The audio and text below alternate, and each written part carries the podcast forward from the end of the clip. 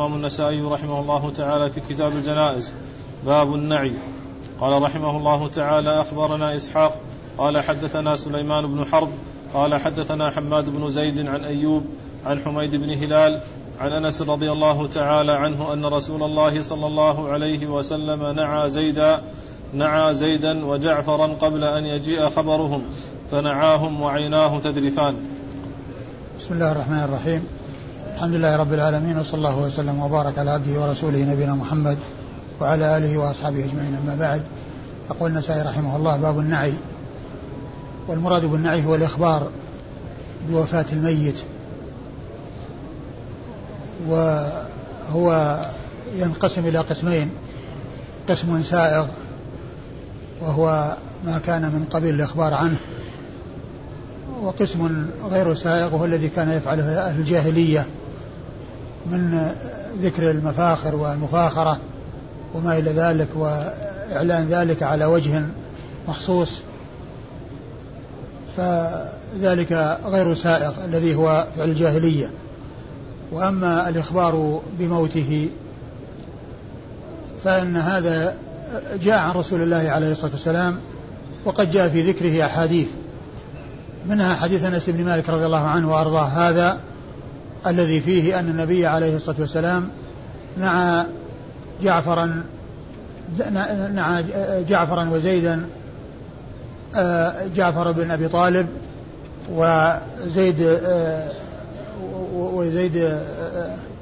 وزيد بن حارثة، ومعهم أيضا عبد الله بن رواحة، لكن الحديث هنا مختصر ليس فيه إلا ذكر أميرين، وهما جعفر بن أبي طالب وزيد بن حارثة، والثالث عبد الله بن رواحة رضي الله تعالى عن الجميع. وكان ذلك في غزوة مؤتة، ويقال لها غزوة الأمراء، لأن النبي عليه الصلاة والسلام عينهم واحدا بعد واحد، فلان ثم فلان ثم فلان، ثم إن هؤلاء قتلوا واستشهدوا في سبيل الله رضي الله تعالى عنهم وأرضاهم. وأخبر النبي عليه الصلاة والسلام بما حصل لهم قبل أن يجيء خبرهم، وهذا مما أطلعه الله عز وجل عليه صلوات الله وسلامه وبركاته عليه. والحديث طويل، وفيه أن خالد بن الوليد رضي الله عنه تولى هذه المهمة بعدما قتل الثلاثة الأمراء أميرا بعد أمير، تولى قيادة الجيش خالد بن الوليد، فحصل الانتصار وحصل الخير الكثير بسبب ذلك. والمقصود من إرادة الحديث هنا هو ذكر النعي، وهو الإخبار بموت هؤلاء قبل أن يجيء خبرهم.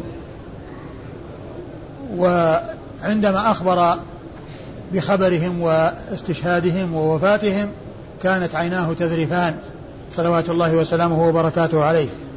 وقد مر بنا أن البكاء على الميت الذي هو دمع العين وحزن القلب لا بأس به، وقد جاءت به السنة عن رسول الله عليه الصلاة والسلام في أحاديث عديدة، منها هذا الحديث، ومنها الحديث الذي مر بنا قريبا الذي فيه قول سعد بن عبادة لما بكى رسول الله عليه الصلاة والسلام لابنته الذي روحه نفسه تقعقع، في الحديث الذي مر بنا بالأمس،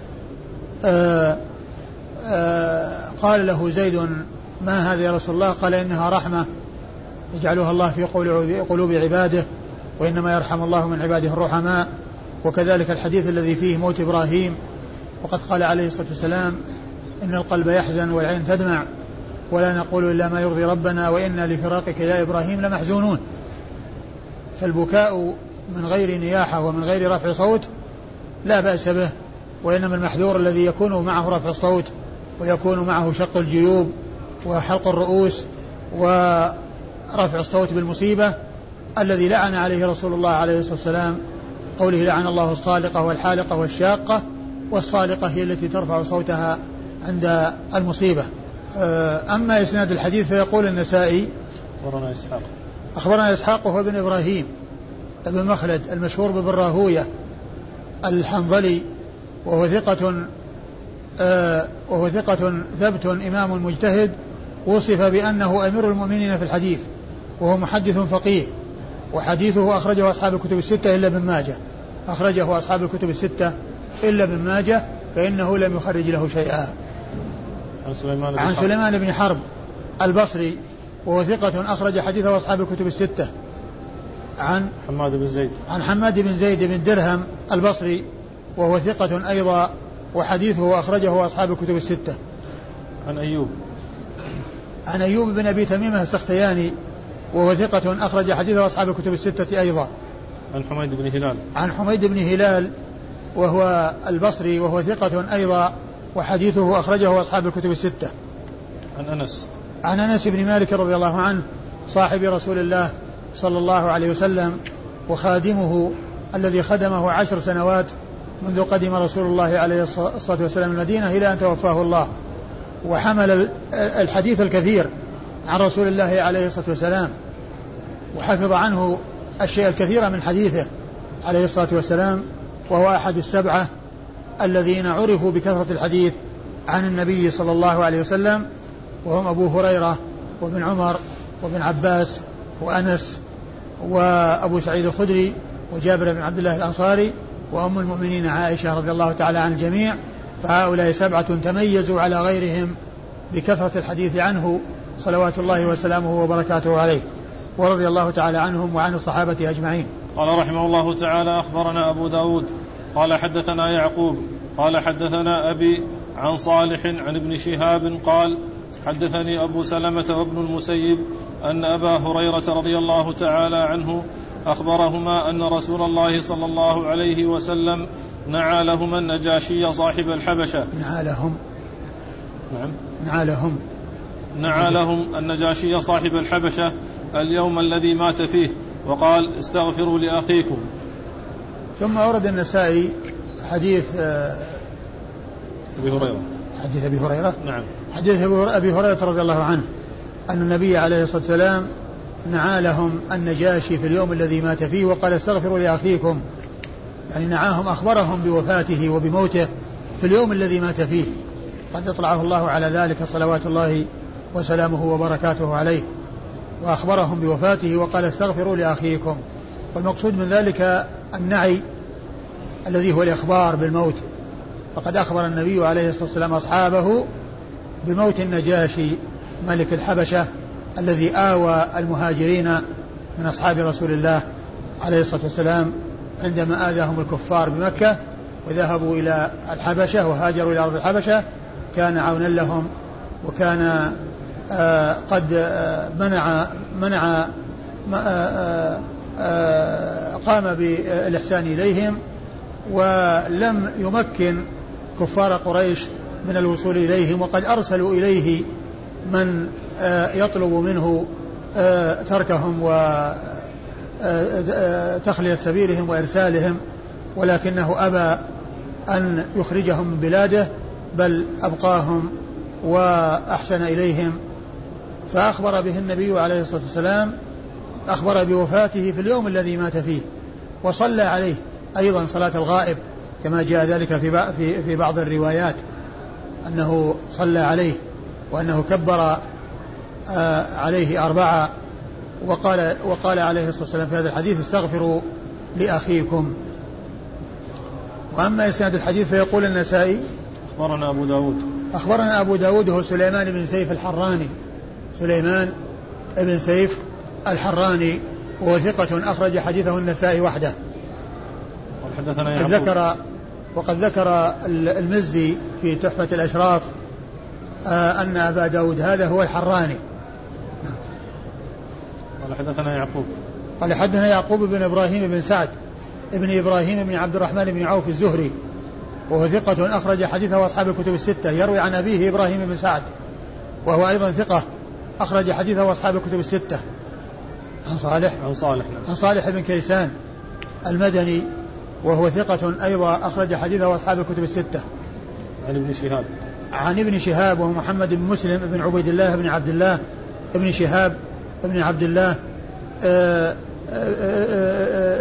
ابن زهرة ابن كلاب ينتهي نسبه إلى جده إلى زهرة بن كلاب أخو قصي بن كلاب، وهو إمام مشهور ومحدث فقيه ومكثر من رواية حديث رسول الله عليه الصلاة والسلام، وحديثه أخرجه أصحاب الكتب الستة.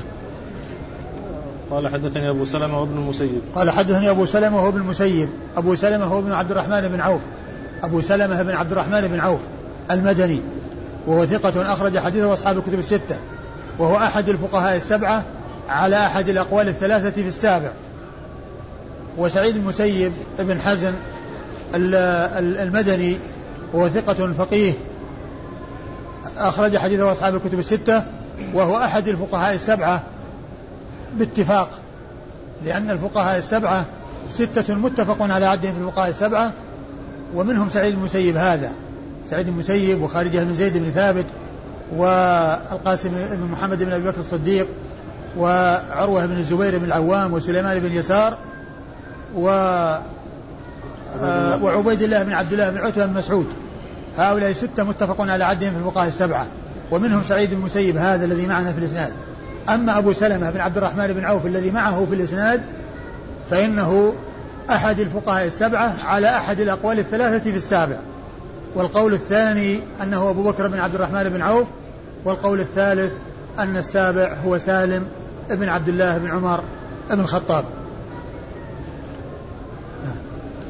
عن أبي هريرة رضي الله عنه وعبد الرحمن بن صخر الدوسي صاحب رسول الله عليه الصلاة والسلام، وأحد السبعة المعروفين بكثرة الحديث عنه صلى الله عليه وسلم، بل هو أكثر السبعة حديثا على الإطلاق، رضي الله تعالى عنه وأرضاه.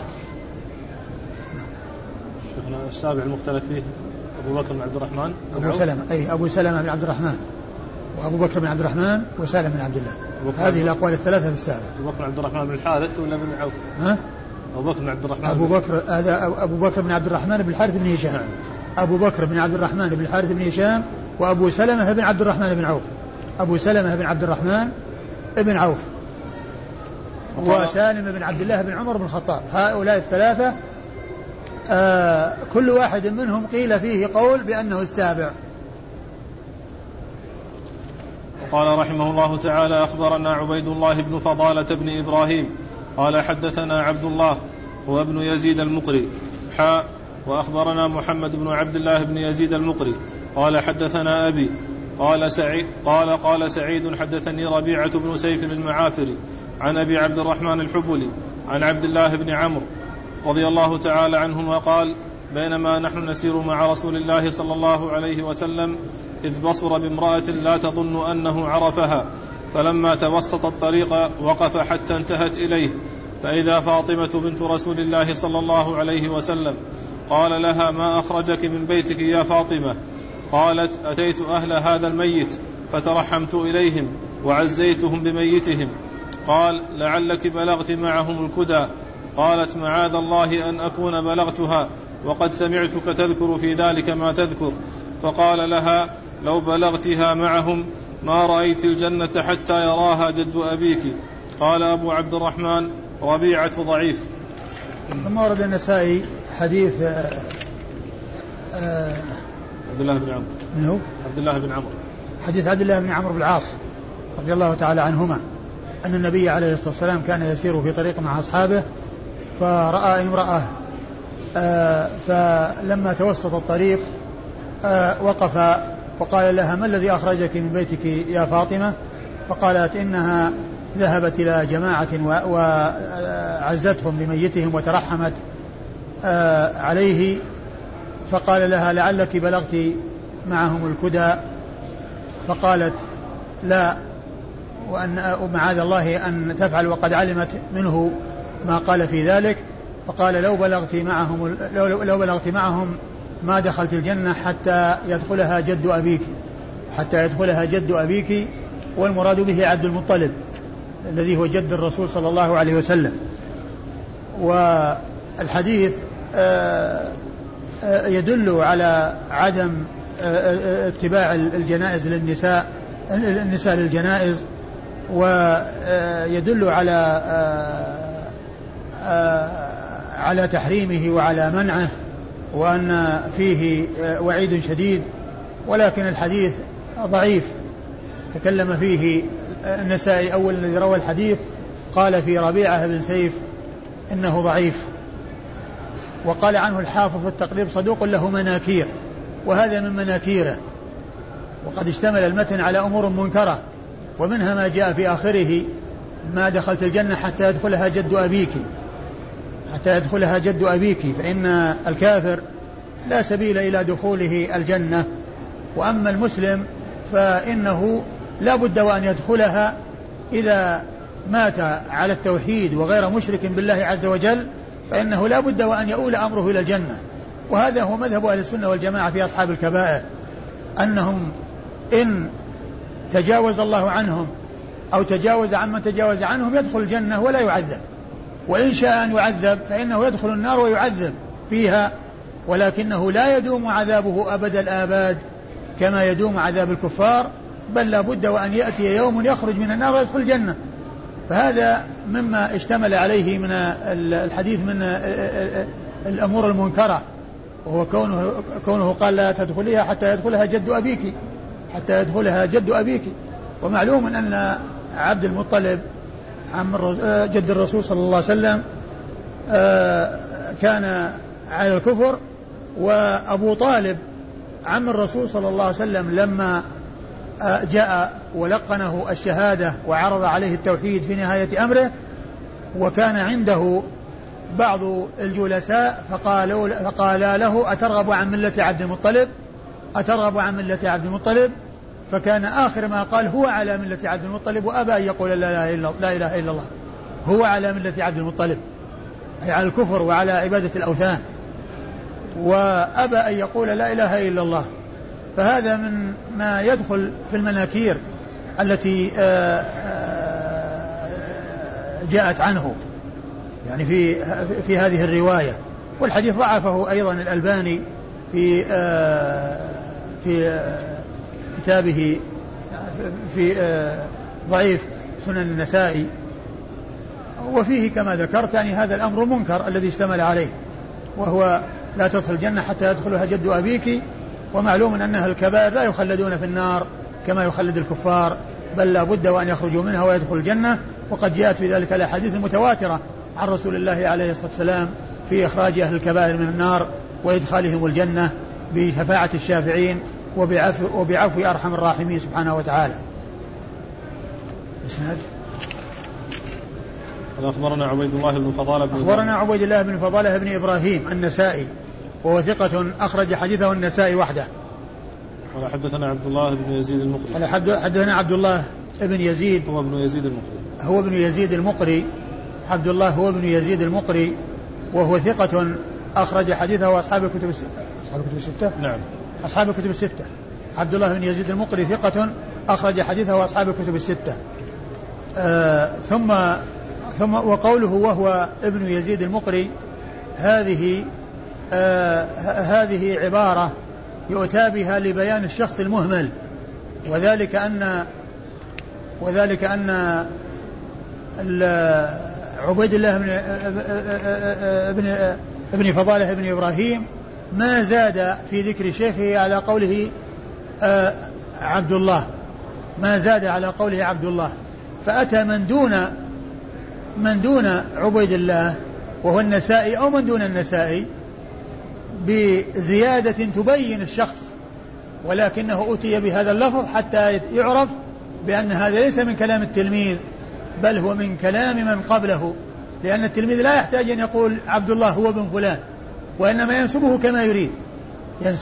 كما يريد، يذكر نسبه، يختصر نسبه، يطول نسبه، يتصرف كيف يشاء في ذكر شيخه بالتطويل أو بالاختصار.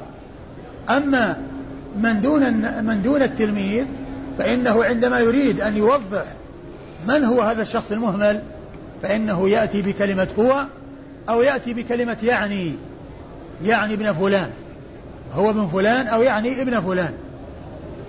ثم قال أخبرنا محمد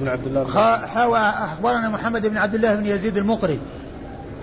هذه تدل على التحول من إسناد إلى إسناد، والذي بعد الحاء هو شيخ للنسائي، يعني معناه أن النسائي بعدما مشى في الإسناد رجع بإسناد آخر ثم يلتقي الإسنادان بعد ذلك، ثم يلتقي الإسنادان الأول والآخر. ثم قال أخبرنا محمد بن عبد الله بن يزيد المقري، محمد بن عبد الله بن يزيد المقري وهو ثقة أخرج حديثه النسائي وابن ماجه، أخرج حديثه النسائي وابن ماجه، يروي عن أبيه، وأبوه هو الذي روى عنه عبيد الله بن يزيد، عبيد الله بن إبراهيم بن فضالة بن إبراهيم، هو الذي روى عنه يعني عبد الله بن يزيد المقري، ذاك روى عنه وهذا روى عن أبيه، لأن ذاك سماه وهذا قال حدثني أبي، فمن أجل ذلك فصل الإسنادين وذكر التحويل بعد الإسناد الأول، وأتى بعدها بالإسناد الثاني الذي فيه الابن يروي عن أبيه، وهو محمد بن عبد الله بن يزيد المقري يروي عن أبيه عبد الله بن يزيد المقري.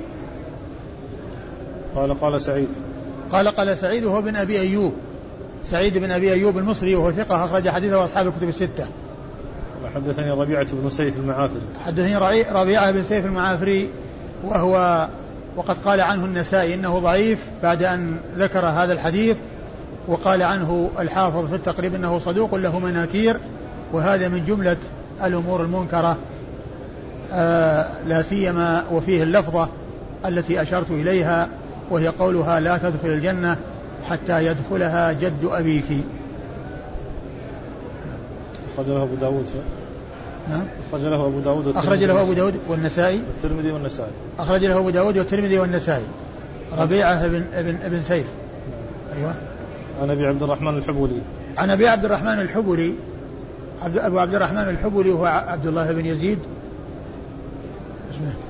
هو عبد الله بن يزيد نعم المعافري، عبد الله بن يزيد وهو ثقة أخرج له البخاري في الأدب، أيوة. ومسلم وأصحاب السنة. عبد الله بن يزيد أبو المعافري شيخ أبو عبد الرحمن، أبو عبد الرحمن الحبولي، أبو عبد الرحمن الحبولي وهو ثقة أخرج حديث البخاري في الأدب المفرد ومسلم وأصحاب السنن الأربعة.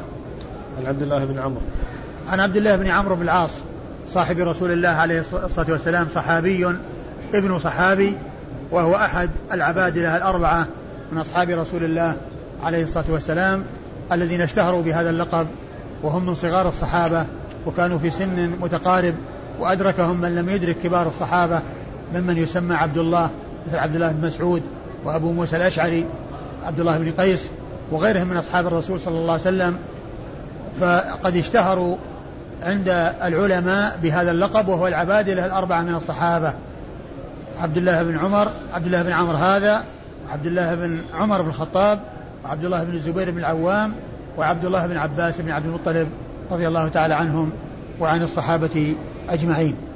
ومما يذكر في عبد الله بن عمرو بن العاص أنه ولد وسن أبيه في 13 من عمره، لأن أباه عمرو بن العاص رضي الله عنه تزوجه وهو صغير، وولد له ابنه عبد الله وعمره 13 سنة، احتلم مبكرا وتزوج مبكرا وولد له في سن مبكرة، ولهذا يقولون إن بينه أي بين عبد الله بن عمر ابن عمرو وبين أبيه 13 سنة. قال رحمه الله تعالى: غسل الميت بالماء والسدر. قال: أخبرنا قتيبة عن مالك عن أيوب عن محمد بن سيرين أن أم عطية الأنصارية رضي الله تعالى عنها قالت: دخل علينا رسول الله صلى الله عليه وسلم حين توفيت ابنته فقال: اغسلنها 3 أو 5 أو أكثر من ذلك إن رأيتن ذلك بماء وسدر، واجعلن في الآخرة كافورا أو شيئا من كافور، فإذا فرغتن فآذنني. فلما فرغنا آذناه فأعطانا حقوه وقال: أشعرنها إياه. ثم ذكر النسائي هذه الترجمة وباب غسل الميت بالماء والسدر، بالماء والسدر، وأورد فيه حديث أم عطية الأنصارية رضي الله تعالى عنها وأرضاها أن النبي عليه الصلاة والسلام لما توفيت ابنته وهي زينب قال للاتي يغسلنها اغسلنها بماء وسدر 3 أو 5 أو أكثر إن رأيتن ذلك، يعني بذلك أن الأمر في غسل الميت المراد به التنظيف مع مراعاة الإيتار، فإذا حصل النظافة بثلاث أو بخمس فإنه يكتفى بذلك، وإن احتاج إلى زيادة من ذلك فإنه يزاد إذا رأينا الحاجة إلى ذلك، ولكن مع مراعاة الإيتار، وهو ثلاثا أو خمسا أو سبعا. ثم قال فإذا وجعلنا إيش بماء وسدر وجعلنا في الآخرة كافورا، أو شيئا من كافور. فإذا فرغتن فآذنني، أي أعلمني وأخبرنني بفراغكن، يعني عندما يصار إلى التكفين.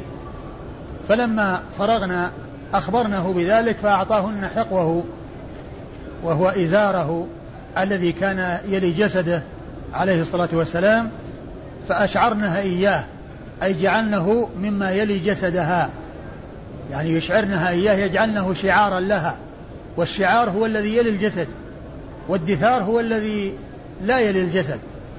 ولهذا جاء عن النبي الكريم عليه الصلاة والسلام في بيان الأنصار وشدة قربهم منه والتصاقهم به، حيث قال في غزوة حنين لما قسم الغنائم وأعطى المؤلف قلوبهم ممن أسلم عام الفتح على 100 من الإبل، ولم يعطي الأنصار شيئا، فوجدوا في أنفسهم، إذ أعطى هؤلاء الذين أسلموا أخيرا قبل أشهر 100 من الإبل للشخص الواحد، وهؤلاء لم يعطهم شيئا، وجدوا في أنفسهم، فأمرهم بأن يجتمعوا في مكان، وجاء إليهم وتكلم فيهم بالكلام الذي أرضاهم واعتبروه خيرا لهم من 100 من الإبل. وكان مما قال: الأنصار شعار والناس دثار، يعني هم بمنزلة الشعار، الذي يلاصق الجسد ويلي الجسد، والناس دثار يعني الثوب الذي وراءه. فأشعرنها إياه يعني اجعلنه شعارا لها، يعني بحيث يلي جسدها، يعني والمقصود من ذلك التبرك بإزاره الذي لامس جسده صلى الله عليه وسلم. والتبرك إنما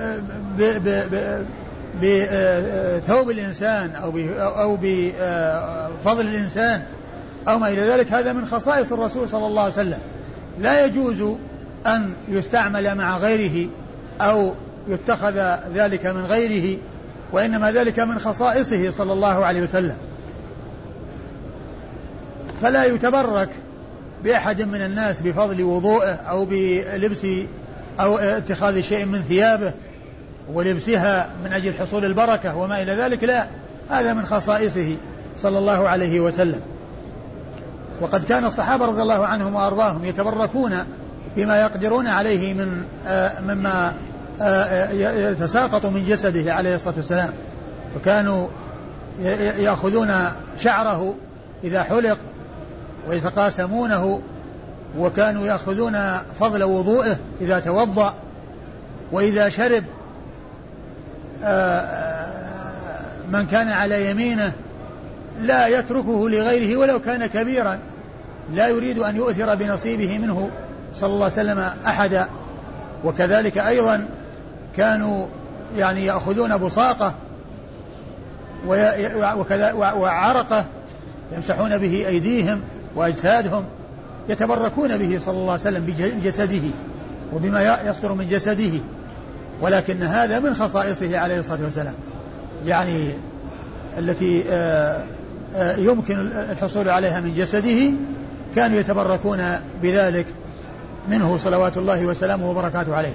ولكنهم لم يفعلوا ذلك مع خير الناس بعده، وهو أبو بكر وعمر وعثمان وعلي رضي الله تعالى عنهم، فعلم أن هذا من خصائصه، لأنه لو كان ذلك سائغا لفعلوه مع خير الناس بعد رسول الله عليه الصلاة والسلام، أبو بكر وعمر وعثمان وعلي، فما يقوله بعض أهل العلم من أن هذا دليل على التبرك بآثار الصالحين هذا ليس بصحيح، لأن هذا إنما هو يتعلق بشخص الرسول عليه الصلاة والسلام، وغيره لا يقاس عليه ولا يلحق به، والصحابة رضي الله عنهم وأرضاهم ما ألحقوا به أحدا، بل ما فعلوا هذا مع خير أصحابه من بعده أبو بكر ثم عمر ثم عثمان ثم علي الذين هم الخلفاء الراشدون الهادون المهديون. وقد ذكر هذا يعني إجماع الصحابة واتفاقهم على عدم حصول ذلك مع غيره. الشاطبي في كتاب الاعتصام بيّن أن هذا من خصائصه عليه الصلاة والسلام، وأن الصحابة رضي الله عنهم وأرضاهم ما فعلهم أحد سواه.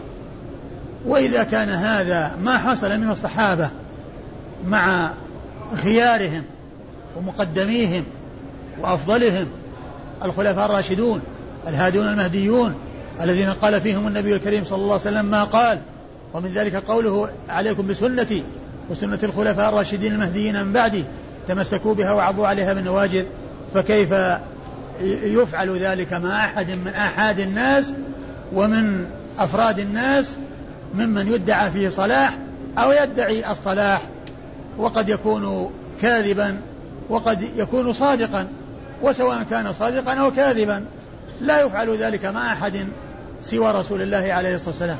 وهذا إنما اختص به وظفر به من أكرمه الله بصحبة الرسول عليه الصلاة والسلام، وهم الذين تبركوا بما قدروا عليه مما ظهر من جسده من شعر وعرق وبصاق وفضل وضوء وما إلى ذلك مما ثبتت به الأحاديث عنهم رضي الله عنهم وأرضاهم في تبركهم برسول الله صلى الله عليه وسلم.